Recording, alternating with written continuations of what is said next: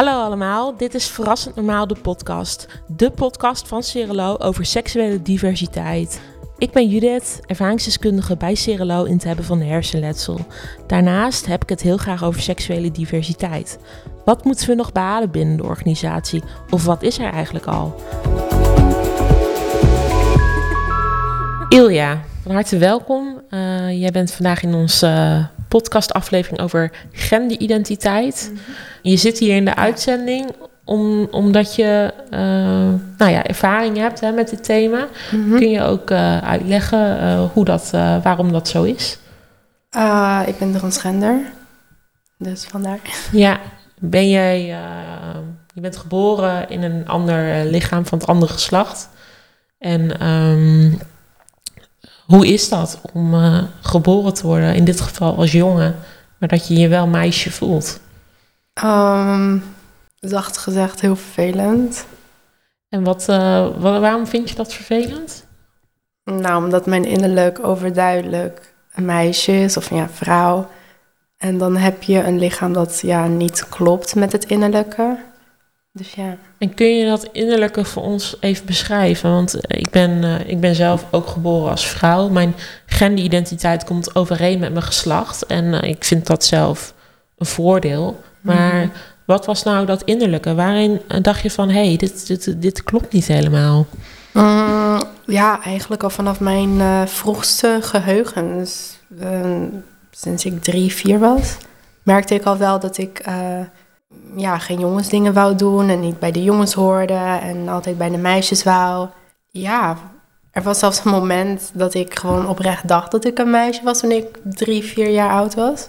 En uh, waarin, waarom dacht je dat op die leeftijd? Waarin, uh... Ik was overduidelijk het tegenovergestelde van jongens. Ja. Echt overduidelijk. Uh, qua doen en laten. Ik matchte meer met de meisjes en zo. Ik deed ook altijd met de meiden mee.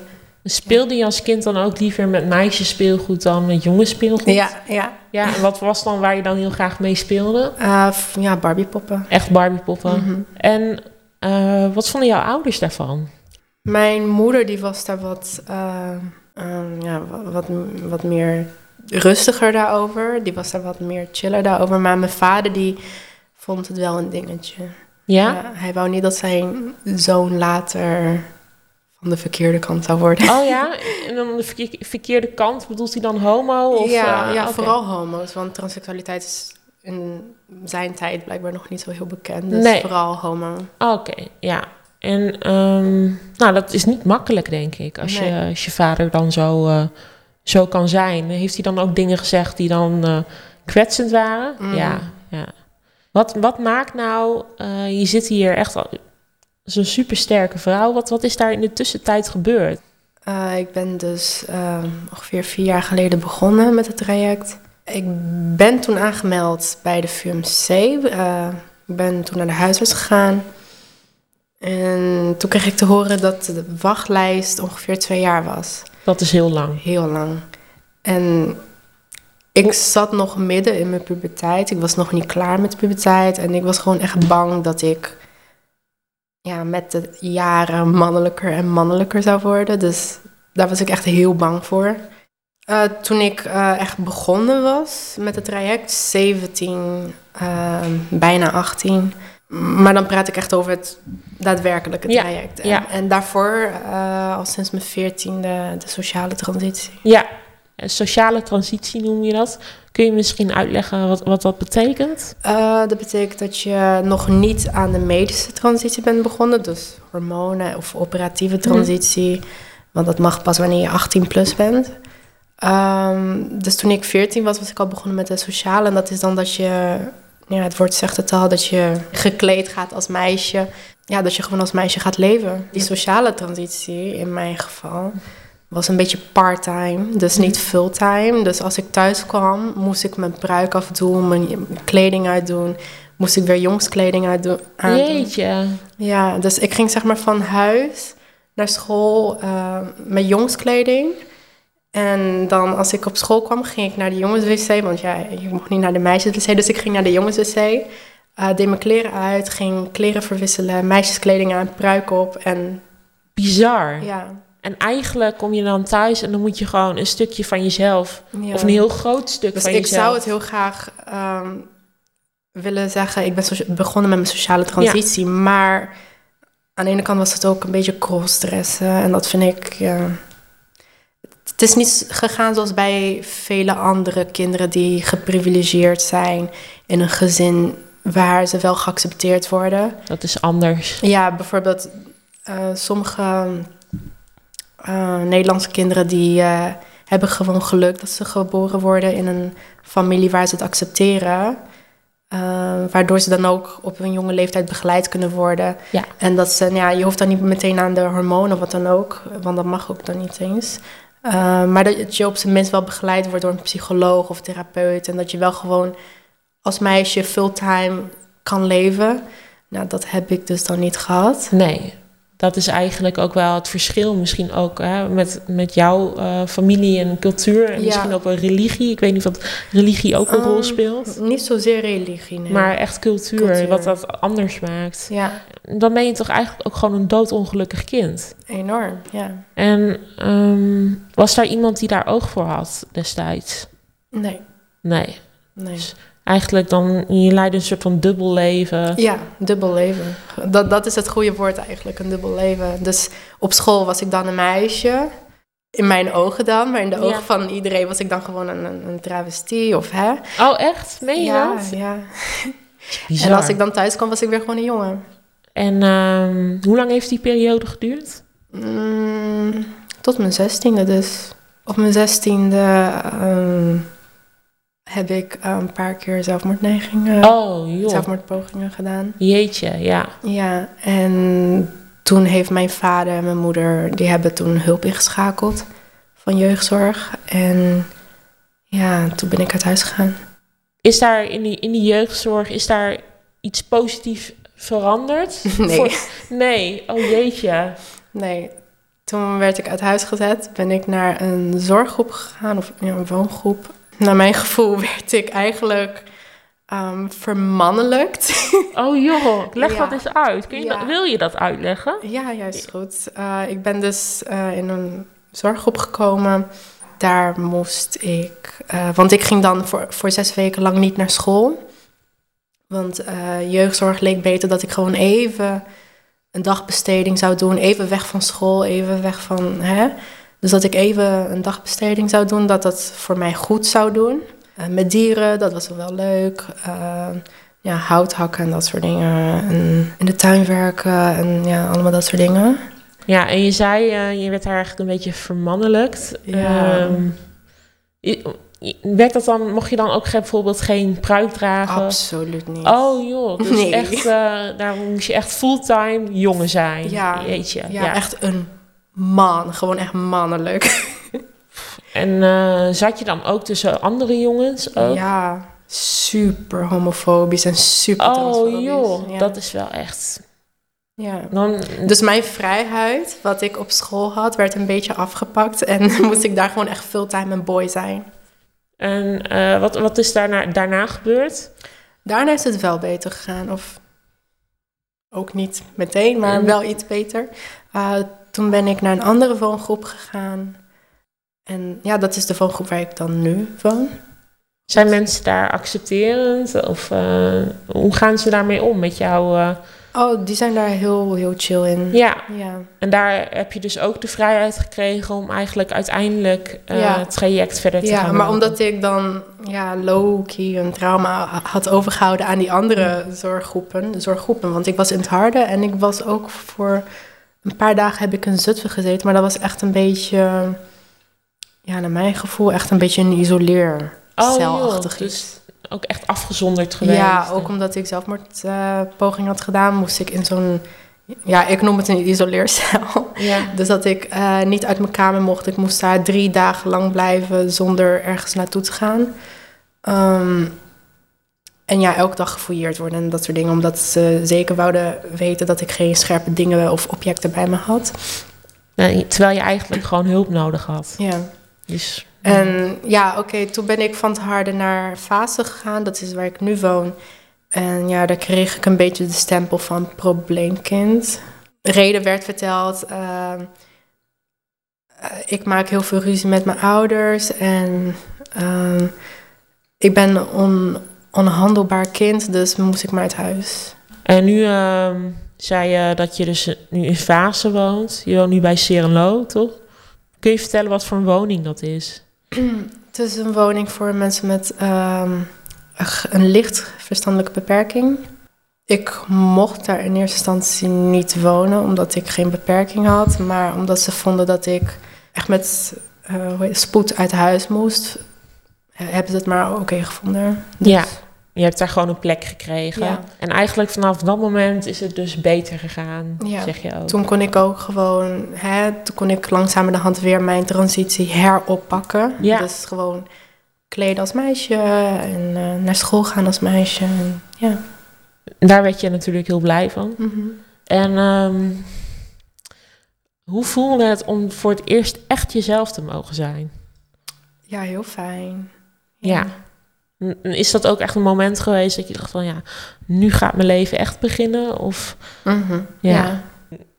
heb je daar ook zeg maar vanuit dat moment zeg maar dat je dus zeg maar daar ging wonen in Fase bij Cirilo, zijn daar ook mensen geweest die jou hebben geholpen bij het eh, ontdekken eh, van eh, wat, wat kan en wat niet kan? Of Nee. dat niet? Dat heb je echt allemaal zelf gedaan. En zoek je dat dan op op internet of wat, wat is dat dan? Vooral internet, ja. En eh, bij andere transgenders vraag ik advies. En hè, de- wij transvrouwen hebben het vooral van elkaar. Nou ja, het is een heel persoonlijk proces. Een heel persoonlijk proces. Want die dokters zeggen ook letterlijk tegen mij van... Ja, eh, we kunnen je helpen met medische, met de operatie en dat soort dingen. Maar het sociale, dat moet jij toch echt wel zelf gaan doen. Ja, en ik denk ook, je moet ook vooral gaan ontdekken wat Ja. bij je past. En eh, wat ik dan wel weer heel tof vind, is dat je daar gewoon eh, toch ondanks alle nare dingen die zijn gebeurd, dat je gewoon alles van je schouders hebt afgegooid. En dat je dat dat verhaal een gouden randje heeft waarin je bent opgestaan eigenlijk tegenover iedereen die daar tegen is. En dat is wel. Ja, ik, ja, daar heb ik echt heel veel bewondering voor. Dat wil ik wel zeggen. En ehm, ehm, nou ja, jij hebt dus besloten eh, dat je in transitie wou gaan. Ehm, maar dat de wachtlijsten bij het vuur in Amsterdam erg lang waren. Ehm, hoe ben je daarna verder gegaan? Ehm, nou ja, de eerste stap was dus huisarts. En de huisarts had mij dan doorverwezen naar het VU. En toen zei hij van, ja, de wachtlijst is wel heel lang. Twee jaar ongeveer. Ehm, dus eigenlijk was ik gewoon wanhopig. Ja, Dus uit wanhoop zat ik letterlijk heel depressief in mijn kamer op mijn telefoon te scrollen. te scrollen. Ja, ja. En eh, toevallig, ik was er niet bezig toevallig met eh, de transitie of zo. Maar ik was gewoon even op Insta aan het scrollen. Ja. En toen zag ik een advertentie staan. Oké. En het, die advertentie was letterlijk zo van... hey, ben jij transvrouw en kom jij uit Nederland? Nou, dan eh, kun je bij ons eh, eerder terecht. En, eh, en toen dacht ik, huh, wow, is het serieus? Ik dacht van, nee, dat, dit, is, dit klopt niet. dus ik ging op die site kijken en... Ja, het was echt officieel. Het was ook betrouwbaar. Betrouwbaar, ja. En dat is ook echt een kliniek die nog steeds bestaat. En best wel veel transgenders naartoe gaan. En eh, dan meld je je aan. En dan? Uh, ja. Uh, ja, je maakt een afspraak. En je moet eerst een afspraak maken met een psycholoog. En dan moet je een paar gesprekken hebben. En dan zou je eventueel doorverwezen kunnen worden naar een endocrinoloog. Oh ja.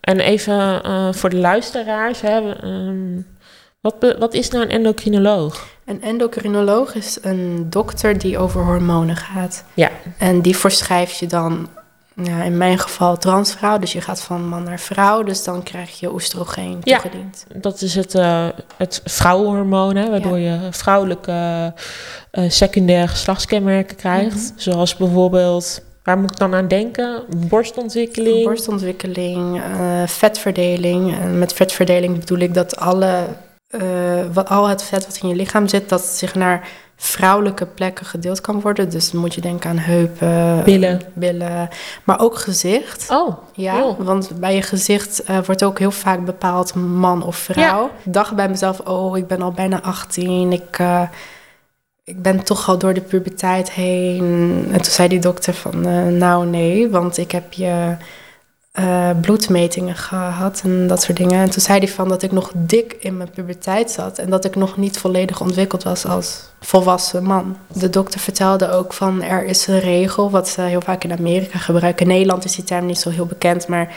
dat is de regel van onder de 25. En hij zei tegen mij, als je onder de 25 bent en je begint, dan zit je goed. Oké. Ja. Ik heb ooit geleerd dat, dat je ook um, ervoor kunt kiezen om zeg maar niet die hele medische transitie af te maken met het, mm nou ja, met het veranderen van geslachtsdeel. Is dat ook iets waar jij ook een grens trok? Of, of dacht je wel van, nou, ik wil eigenlijk het liefst wel, wel alles afronden en dat ik dan straks helemaal vrouw ben? Ja, dat tweede, ja. Ja, en dat is ook gelukt. Als ja. ik het zo, ja. Velen die, ja, die willen er wel vrouwelijk uitzien en zo, maar hun geslachtsdeel, ja, die hebben zoiets van... Dat is prima. Ze hebben daar vrede mee. Ja, en dat is denk ik ook wel, dat is toch weer voor iedereen persoonlijk. Ja, dat is heel persoonlijk, want voor mij is het dan weer niet nee, oké. Nee, maar hoe je hieruit uit hebt gevochten, dat is uh, bewonderingswaardig. En uh, ja, je doorzettingsvermogen, uh, daar mag je enorm trots op zijn. En je mag ook enorm trots zijn op de vrouw wie je nu bent. Dat is echt ja, heel tof. Vandaag bellen we weer een expert in voor deze aflevering. online is nu bijgekomen Martijn Houkes. Martijn Houkes is seksuoloog binnen Cerelo.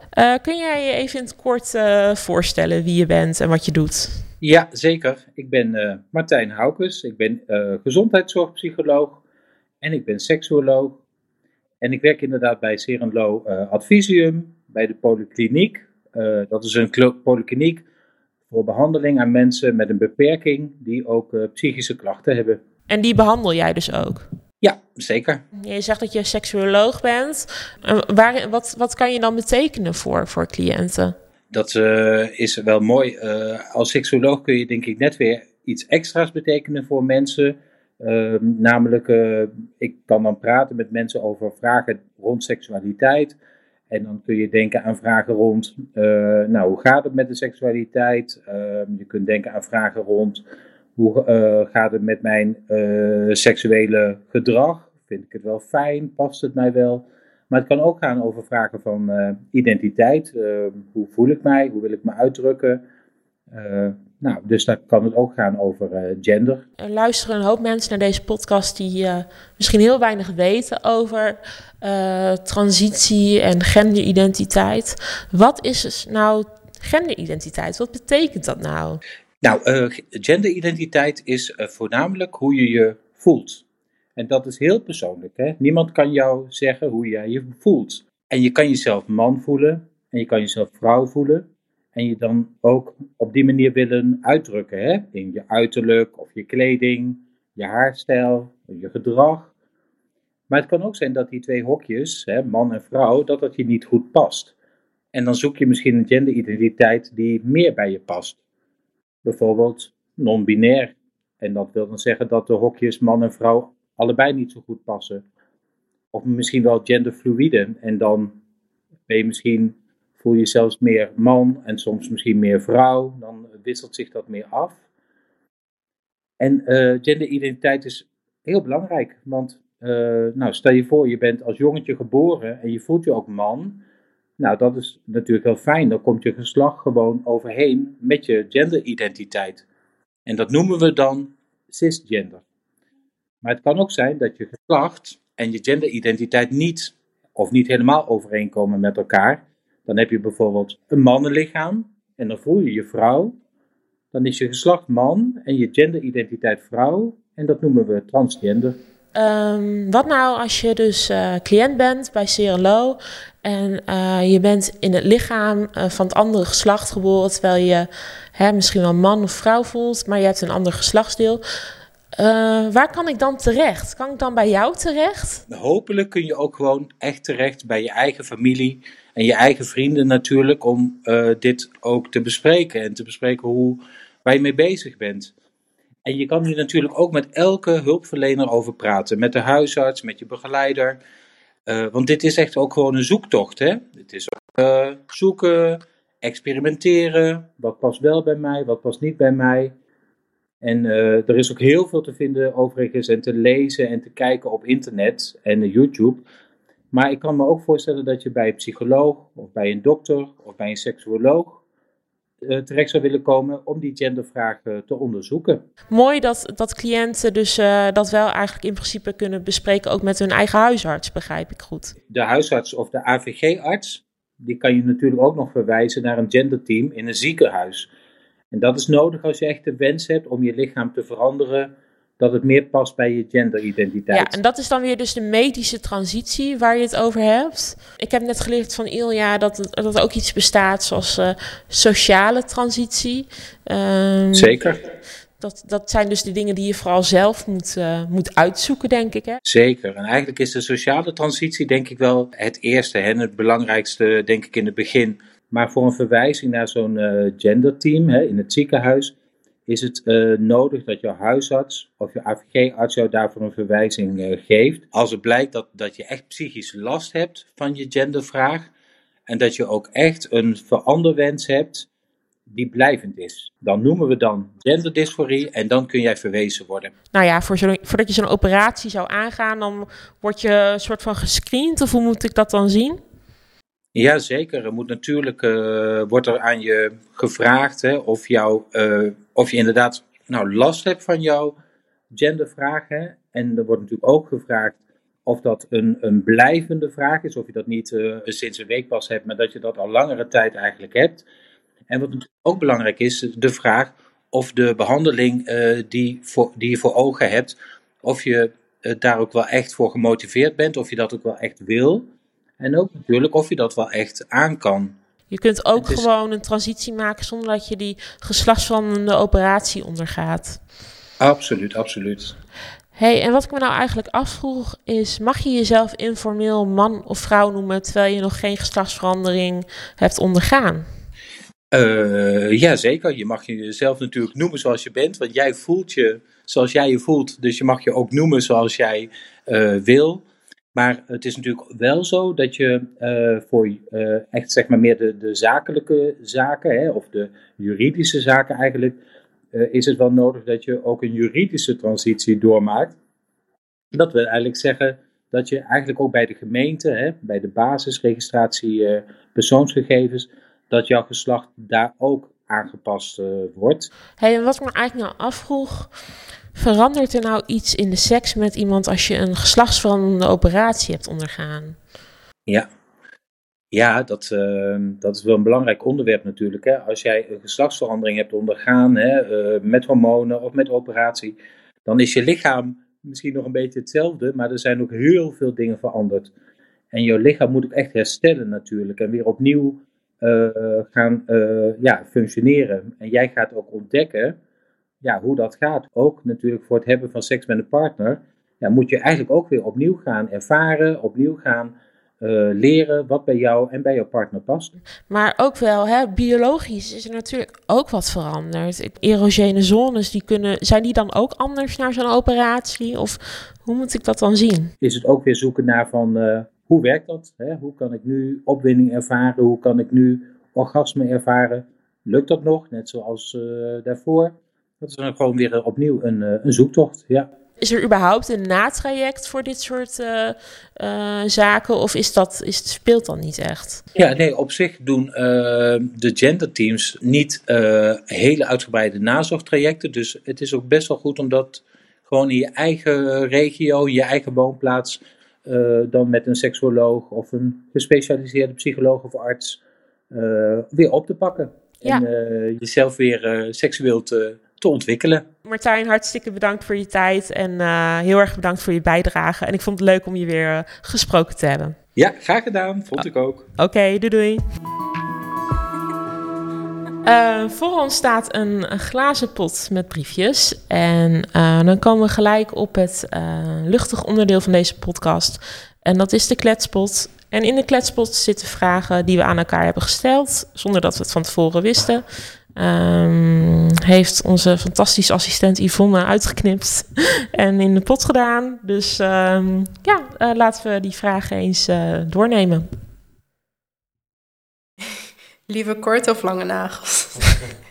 Nou, dat, het is jammer dat luisteraars het niet kunnen zien, maar je hebt natuurlijk zulke lange nagels. Lijkt Ja. mij vreselijk onhandig, want je blijft overal achter Ehm, zitten. Maar... Ja, ik ben daar gewend. En soms heb ik ook het gevoel, als ik geen nagels heb, dat ik dan dingen niet kan doen of zo. Oh, echt? Oh, Ja, grappig. Omdat ik zo gewend ben dat ik nagels heb, dat ik alles, bij alles wat ik ga doen met mijn handen, er mee- bij moet denken van, oh ja, ik heb nagels, dus dan moet ik iets bijvoorbeeld anders Ja. pakken dan wanneer ik geen nagels heb. Nou, jij bent natuurlijk kapper. Eh, hoe doe je dat met lange nagels zonder dat je iemand een slagadelijke bloeding bezorgt? Eh, ik denk dat je eerder bang voor de schaar moet zijn dan voor mijn nagels. oh, ze zijn Ja. niet heel scherp. Nee, totaal niet. Alright. Volgende vraag. Die papiertjes, joh. Oh, wat is je favoriete kledingstuk en waarom? Hmm. Ja, jurkjes. Jurkjes, ja. En dan kort of lang of... Ehm, ja, de zomers, dus kort of uitgaansjurkjes, dat soort Oh dingen. ja, ja, ja. Ja, leuk. Jij mag voor de volgende, volgende vraag. Dilemma, je moet kiezen. De deur uit zonder make-up of de deur uit in mannenkleding? ja, eh, zonder make-up. Ja, ik heb dat zelf ook. Ja ik, ja, ik draag eigenlijk bijna nooit make-up. Dus dat was ja, heel zelden. Maar dan, eh, ja, dat is, zou prima zonder kunnen. Oh, dit is wel een leuke. Wat vind je van feminisme? Ik vind het goed, maar ehm, niet extremistisch zijn. Nee, inderdaad. Nee, nee. Dus als je vrouwen ziet eh, poseren vol met okselhaar en eh, dat soort dingen, dat is niet zo jouw ding. Ehm, nee, maar je moet zelf weten wat je Ja. doet. Dus, ja. Ja. Maar wat ik daarmee meer bedoel is van... Je hebt van die extremistische feministen die bijvoorbeeld eh, vrouwen dan beter vinden als mannen. oh, zo. Ja. En, dat, en daar sta ik dan ook weer niet achter. Nee. Ik ben wel voor girl power en dat soort dingen, maar Ja. ik vind wel iedereen gelijk. Nou ja, dat is ook een hele mooie. En ik denk ook dat dat, eh, dat, dat ook eh, de kern moet zijn van feminisme. Ehm, Nou, ja, ik heb over het algemeen gimpen aan, maar ik vind hakken ook heel leuk. Kan je Ehm, ook op hakken lopen? Ja. Ja, en dan ook echt hele hoge hakken Ja. of echt stiletto's, zeg Mhm. maar. Ja. Ja, kan ik. Ik vind ze wel heel mooi, maar ja, het is niet handig voor elke dag. ja, precies. Ja, nee, inderdaad. Ja, nou ja, ik loop eh, zonder hakken al behoord, want ik zit in een rolstoel, dus ik ben spastisch. Dus dat eh, wordt sowieso zonder hakken is dat dan een uitdaging. Ik vind het wel overigens wel heel mooi hoe vrouwen ehm, dat kunnen dragen. En ik vind het ook echt wel iets uitstralen. Ik vind, ik vind het echt prachtig. Maar man, voeten doen als zeer als ik eraan denk. Dat is echt... eh, Ja, Ja, maar eh, ja, dan kies ik dan toch ook liever voor, eh, voor gimpen. ja, ja. ze zijn wel comfortabeler. Ja, precies, ja.